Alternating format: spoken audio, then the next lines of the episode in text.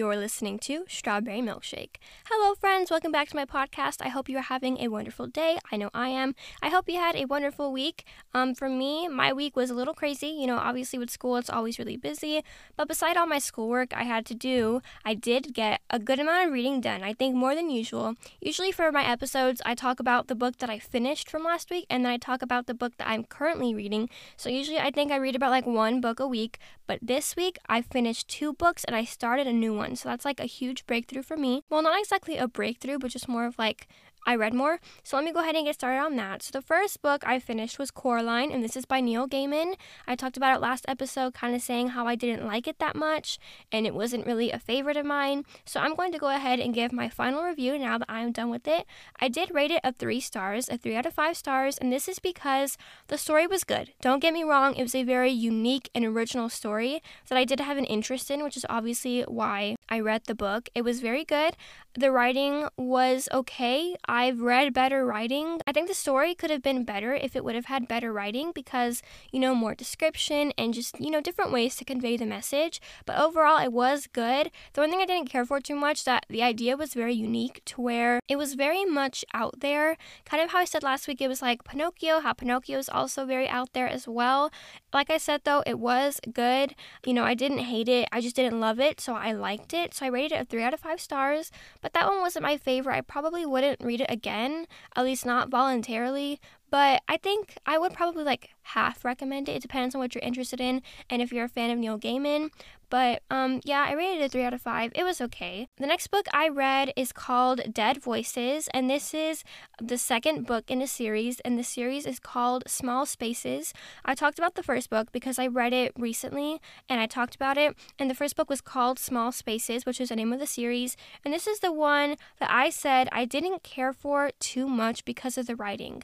I talked about how the writing was kind of like in third person and how it wasn't exactly from one person's point of view, it was from all of their point of view but it was just kind of confusing. I didn't care for it too much, but a YouTuber, actually a booktuber I watched, she recommended the second one, Dead Voices, and she said she had not read the first one yet, but that she loved the second one. It was so spooky, so good, such a great story, better writing. So I was like, you know, I was like, okay, fine, I'll give it a try. So I checked it out from the library, I read it, and I absolutely loved it. The first one I think I gave like a two or a three star. I don't exactly remember, but this one I gave a four star. If I could, I would give it a four and a half, but on Goodreads, I can't. But I guess for the podcast, I'm going to give it a four and a half out of five. And that is, I just loved it so much. It was so good. The writing was definitely better.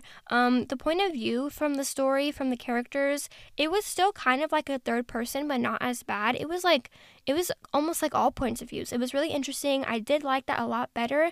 So the writing definitely improved. Maybe it was, you know, because it was her first book, the last book, and, you know, she was getting started. But this one, it was her second book, and maybe, you know, she made it better. So I did like the writing a lot more, and the story was also very creative and very good, very intriguing. And I honestly just wanted to keep reading, which is why I did. I stayed up late, um, kind of on a school night. I stayed up a little bit later than I probably should have, but it was fine. I was fine. Um, but it was so good. I needed to finish it because I was like, I have too much school to do tomorrow. I need to finish it tonight. And that was like, I think yesterday. Yeah, that was Tuesday night. So I stayed up a little bit later, but I still, you know, I went to sleep at a good time. Not that that's important, but I did. And Dead Voices was so good. This story, I just highly recommend it. Even if you're an adult, just go read this book. It is so good. Middle grades, honestly, I feel like anyone can read them if you're an adult or a teenager or whatever age you are. I feel like you can read a middle grade. Middle grades are for everyone. And this one, if you like spooky things and ghost stories and ghost legends and friendship and all that stuff, then be sure to go read this book because this one was so good. Like this one I would actually consider buying. It was that good. So I highly recommend it. It is called Dead Voices and this is by Katherine Arden. And now the book I am currently reading. This book I have been anticipating for so long ever since I heard that the author was going to release it. I have been just so excited and awaiting it. And it is called The Girl in White by none other than Lindsay Currie. If you guys have been around on this podcast for a while, you would know that I love all of Lindsay Currie's books. I've read all of them. There's only been three, but I've read them all. I love them so much. They are just so good. They're all spooky ghost stories and ghost hauntings, which is literally like what I love. I love them so much. So when I heard that she was going to release this one, I could not wait. And then I started hearing really, really, really good things about it. People were saying this is the most atmospheric book they've ever read. Perfect middle grade spooky book. It was like actually really spooky and very good good. So I am just so excited to read this one. And I have only read the first chapter because only last night did I finish Dead Voices. And then I had a lot of schoolwork today. So I haven't had the chance to really read that much. I did get to read the first chapter. I think it's like probably 10 pages I've read, and just the 10 pages I've read has me hooked. Like, I want to read more. So, some books I know take a little bit longer to get into it. This book and Dead Voices as well, I was hooked by the first like few pages. So, that's when you know a book is really good. It's going to be good all throughout. I'm so excited to read this book and then give you guys my review. But, you know, it's Lindsay Currie, and I feel like all of her books, each year that she publishes it, has gotten better every single year. And I loved What Lives in the Woods, which was her last book that was published last year. I love that one so much, and I'm just wondering how it can get better because I love her writing. I love her story ideas. They're all so great. So I am just like so hyped and so excited to read this one. So I'll let you guys know as soon as I finish it by next week. And next week's episode, I'll probably be having my review ready. So I'm super excited about that. And those are all of the books that I read or I'm currently reading. And now let's move on to what we watched. So what we watched was I don't know if I mentioned this in my last episode. We watched watched the original Hocus Pocus and I liked it a lot. And then since the new Hocus Pocus came out that I was talking about last week, and my last week episode was going to come out the day that that episode was published, I we watched that one and it was super good. I loved it. I liked it way more than the first one. I think the first one out of 10 stars, I would give it a 6 maybe, but I think this new one, the new one that just came out last week, I'm going to give it probably like a 9.5. I liked it a lot. I liked that it was kind of more modernized, but not too much to where it's weird and not sticking with tradition. It was super good. They left it open for another Hocus Pocus, but for a different um, witch. So I liked it a lot. And if you're already a Hocus Pocus fan, I'm pretty sure you've already watched it. But if you have kind of been, you know, on the fence of watching the Hocus Pocus series, which is only two movies now, I highly recommend to watch it. I do recommend watching the first one first because, you know, that's how they got released, and the second movie is kind of a continuation of it. So I do recommend watching them in order of how they got released, but you don't necessarily need to because they kind of explain it for you anyways. It's your choice, but I do like the second one better. Um, but that was kind of all that we watched this week. Um, I don't think I said it last week actually, but I think last week we watched a movie called Interstellar, and this was a very good movie. I highly recommend this one as well. I am not that much of a space person because this movie is like a space movie, like an outer space movie, very smart and stuff like that. I'm not that kind of person that like actually has an interest in that. I think it's very interesting, but I don't care to really learn more about it, I would say. So I wasn't exactly excited or thrilled when my sister was like, let's watch this movie. I was like, um, sure, I guess. And then we watched it. It took us a few days to watch it actually because it's like three hours long, which is very long, but it's very good. I highly recommend it. Coming from a person who doesn't care for all of that science and math and space stuff, I liked it a lot. I know it's an older movie, so if you've heard of it and you've watched it, then you would know. It's nothing new, but I do recommend checking it out if you haven't. It's very good and I highly recommend it. A wonderful story, and actually, it really gets you thinking about you know, the earth and the world and all that stuff. So I really recommend that. And now, moving on to this week's episode, I'm going to be talking about the history and just kind of all about Morse code. If you do not know what Morse code is, Morse code is not a different language, but a different way of communicating. So, this alphabet for Morse code um, consists of dashes and dots. So, there is a sequence of dashes and dots that each create a letter, and they put those together to make sentences, and that is how you can, you know, convey a message. And this was used back then, um, like a long time ago. I'm going to go over that in a little bit, but that is what I'm going to be talking about.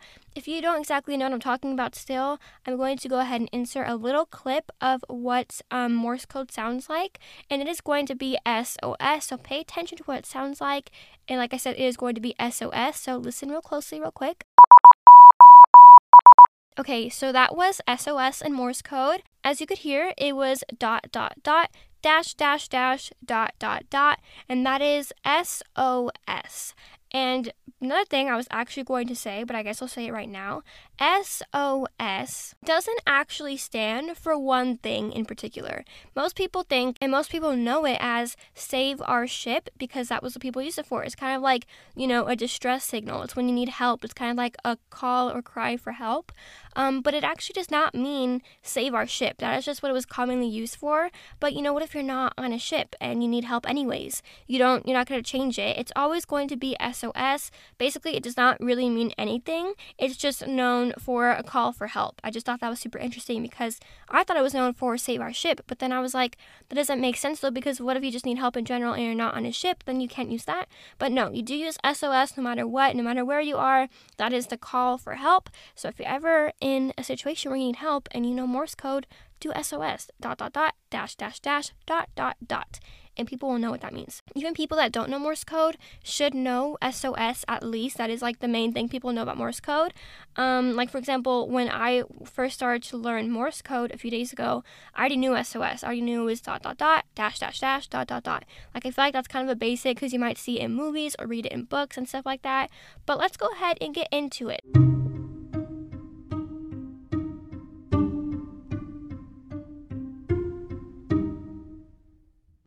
So, first of all, I'm going to talk about why am I even talking about Morse code?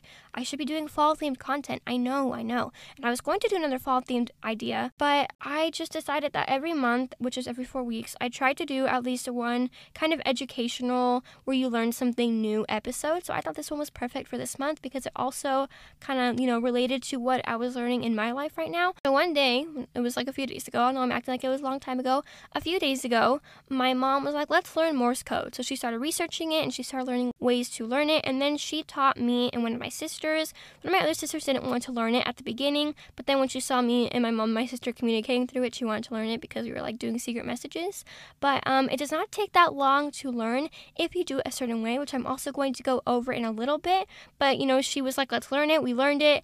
And that's why I'm doing this episode. I literally learned it. I think it was on the weekend. So, like last week when the episode went out on Friday, I think I learned it either Saturday or Sunday, or maybe it was even Friday. It was one of those weekdays and it was very fun. I loved it a lot. It only took me about two days to learn the whole alphabet. And then after you learn the whole alphabet, you can do any message you want. So it's very helpful, very easy to learn. So let's go ahead and talk about the history of Morse code and how it began and who was created by, and just basically, you know, the history of Morse code. So the first thing it says here some believe the motivation for creating a better, faster way to communicate came to Samuel Morse, which is the kind of creator and founder of Morse code when tragedy struck his life in 1835. He was in Washington, D.C. when he received a letter informing him that his wife was ill at their home in Connecticut. By the time he was able to get home, his wife had already passed away and was buried. So, just kind of gonna summarize that. It began when um, Samuel Morse was away from home and he received a letter saying that his wife was sick, very sick. And by the time he got that letter and by the time he got home, she was not only dead, but she had already been buried. And you know, dying and being buried takes a few days, so that must have taken him so long to get home you know, because it took time for the letter to arrive to him, then it took time for him to get home and find the wife already buried. So that is very unfortunate. And, you know, sometimes good things come out of bad situations. That's just how it works. But that is the story of it. I did not know that until actually my mom told me that. And I was like, I'm going to say that in my podcast episode. But um, that was super interesting and kind of sad. The next thing it says here is Morse, which is Samuel Morse, the guy, was an artist by profession and an inventor who had already created a prototype of the telegraph before his wife's death. There were many people around the world working on versions of telegraphs at the same time, as the technology in them was pretty well understood. However, he was able to get his version of the recorded telegraph working by 1838. So the accident happened in 1835, not the accident, but when his wife died and all of that, tragedy struck, as they said. That was in 1835, and then by the time he actually got his Morse code thing to work, that was in 1838. So it took a few years, but he already kind of had his Morse code in the process before he left home. So that was already a thought in his head. It wasn't entirely based on his wife's death, but it was kind of more like, um, let's do it now even more because of situations like this. But it wasn't exactly just from that. It was kind of built on that, but not exactly like built from that. Um, so I thought that was also uh, interesting as well. And then skipping ahead a few years after it had been known and they had tested it around the world, it says here that the telegraph took off from there with lines rapidly being built. And by 1961, the Western Union had completed the first transcontinental telegraph line across the U.S. Soon, telegraph operators learned to recognize the code by ear and could send it by memory. So that is going to take time. Like I'm not there yet because, you know, I cannot memorize it exactly. I can it takes me time, but I cannot do it right away. But don't worry, hopefully one day I will get there. But that is um I just want to do a little bit of the history just so you are aware of how it all began and the reason it was created and how it is so well known. And now I'm going to go ahead and give some examples of letters of the dashes and dots and how you can, if you want to, learn the alphabet. So it's not just memorizing dashes and dots. There is this kind of, I guess, tactic that people do. Instead of just memorizing it, basically, this is going to sound confusing. I hope I can say this the right way to where you understand it. Basically, I'm going to give you an example so I don't mess up everything. A G for the letter G it's dash dash dot. The way that you can remember this is by putting a sentence for every single letter. So, for example, for a dash, it's going to be a longer word, and for a dot, it's going to be a shorter word. So, you can come up with your own sentence if you understand what I'm saying. If you still don't understand exactly what I'm saying, or if you just want to continue listening on, our sentence that we came up with is gigantic grasshopper hop. So, gigantic is a long word, so that would be dash. Grasshopper is a long word, so that would be dash as well. And then hop is a short word, so that would be a dot. So then it would be dash, dash, dot. Gigantic grasshopper hop. Also, I want to point out that for your sentence for each letter, the first word has to start with the letter that you're trying to make the sentence for. So, for example, gigantic, you know, that's a G, so that would be for the letter G. And gigantic grasshopper hop, that would be dash, dash, dot. The next letter I have here to give an example of is the letter N. So the sequence for N is dash, dot, and the sentence that we came up with was nocturnal bats, which would be dash, dot. Nocturnal is a long word, which is a dash, and bats is a short word, which would be a dot. So dash, dot, nocturnal bats. And like I said, N and nocturnal. Nocturnal starts the letter N, so that is for the letter N. The last letter I have here for an example, I'm going to just say the sentence and then you try and tell me, well, not tell me, you can't tell me, but you try to guess what the sequence is going to be and then I'll say it after and let's see if you're right. So the sentence is kangaroo, hop, kangaroo. So this is obviously for the letter K because that is what the first sentence is for. But what is the sequence? I'm going to go ahead and give you a second to think about what it is. A sentence is kangaroo, hop, kangaroo. So it's three words. So that's going to be three different little things. And what is it? Go ahead and think real quick. Okay, the answer is dash dot dash. So if you had dash dot dash, great job, you got it right. If not, don't worry, you will learn it eventually. So kangaroo is a long word, which is going to be a dash. Hop is a short word, which is going to be a dot. And kangaroo again at the end is going to be a long word, which is dash. So kangaroo, hop, kangaroo would be dash dot dash. Now, you might be thinking, how am I supposed to remember all of those sentences with, you know, they're random sentences. How am I supposed to correlate those and remember with the letters. So what I do is every single day, even like today, I practice and I write down, you know, the whole alphabet, A, B, C, D, you know, just the whole alphabet. And then in my mind, I play the sentences. So I'm a more visual person. So when I was first learning them, I actually had to write down the sentences for each letter because that helped me remember it. So for G, I had to actually write down gigantic grasshopper hop, and then that's what helped me remember it. And basically now every time I fill out the alphabet that I do every single day, in my mind, I'm like G, gigantic grasshopper hop, dash dash dot. So whatever way helps you, that is the way that helps me and most people. Instead of just remembering them, that is what most people do, and it's also very easy. So if you want to go ahead and go through the whole alphabet, first obviously you're going to need to get the dashes and dot sequences off from Google of the whole alphabet, and then you can come up with your own sentences for them that'll help you remember. So whatever helps you remember. Like I said, I hope that you learned a little bit about the history of Morse code, and maybe now I have, you know, inspired you to maybe go learn some Morse code because it is super cool to learn Morse code and super handy, I think, in case of a bad situation. Then you know Morse code. So I think it's super helpful, super handy. But yeah, I hope that you enjoyed this episode. Before you leave, the positive quote for this week's episode is You can't stop the waves, but you can learn to surf. And this is by John Kabat-Zinn. And this is referring, you know, to life and obstacles in life.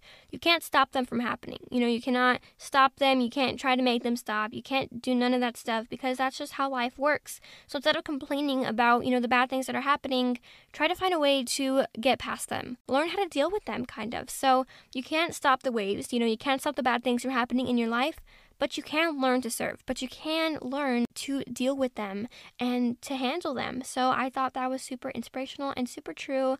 And just, you know, go by that because that's how life works. So I thought that was super good. I hope you enjoyed this episode. If you did, be sure to check out any of my other episodes. I have been doing fall themed episodes, so go check those out. And next week's episode should be a fall themed episode. Um, but if you want to check out any of my other episodes, leave me a voice message. Go follow me over on Instagram or leave me a donation for this podcast. You can do so by clicking the link in this episode description, and it will take you directly to my podcast homepage where you can access all those things I just said. But, anyways, I hope you have a wonderful rest of your day, and I will see you guys ne- next Friday. Bye, friends!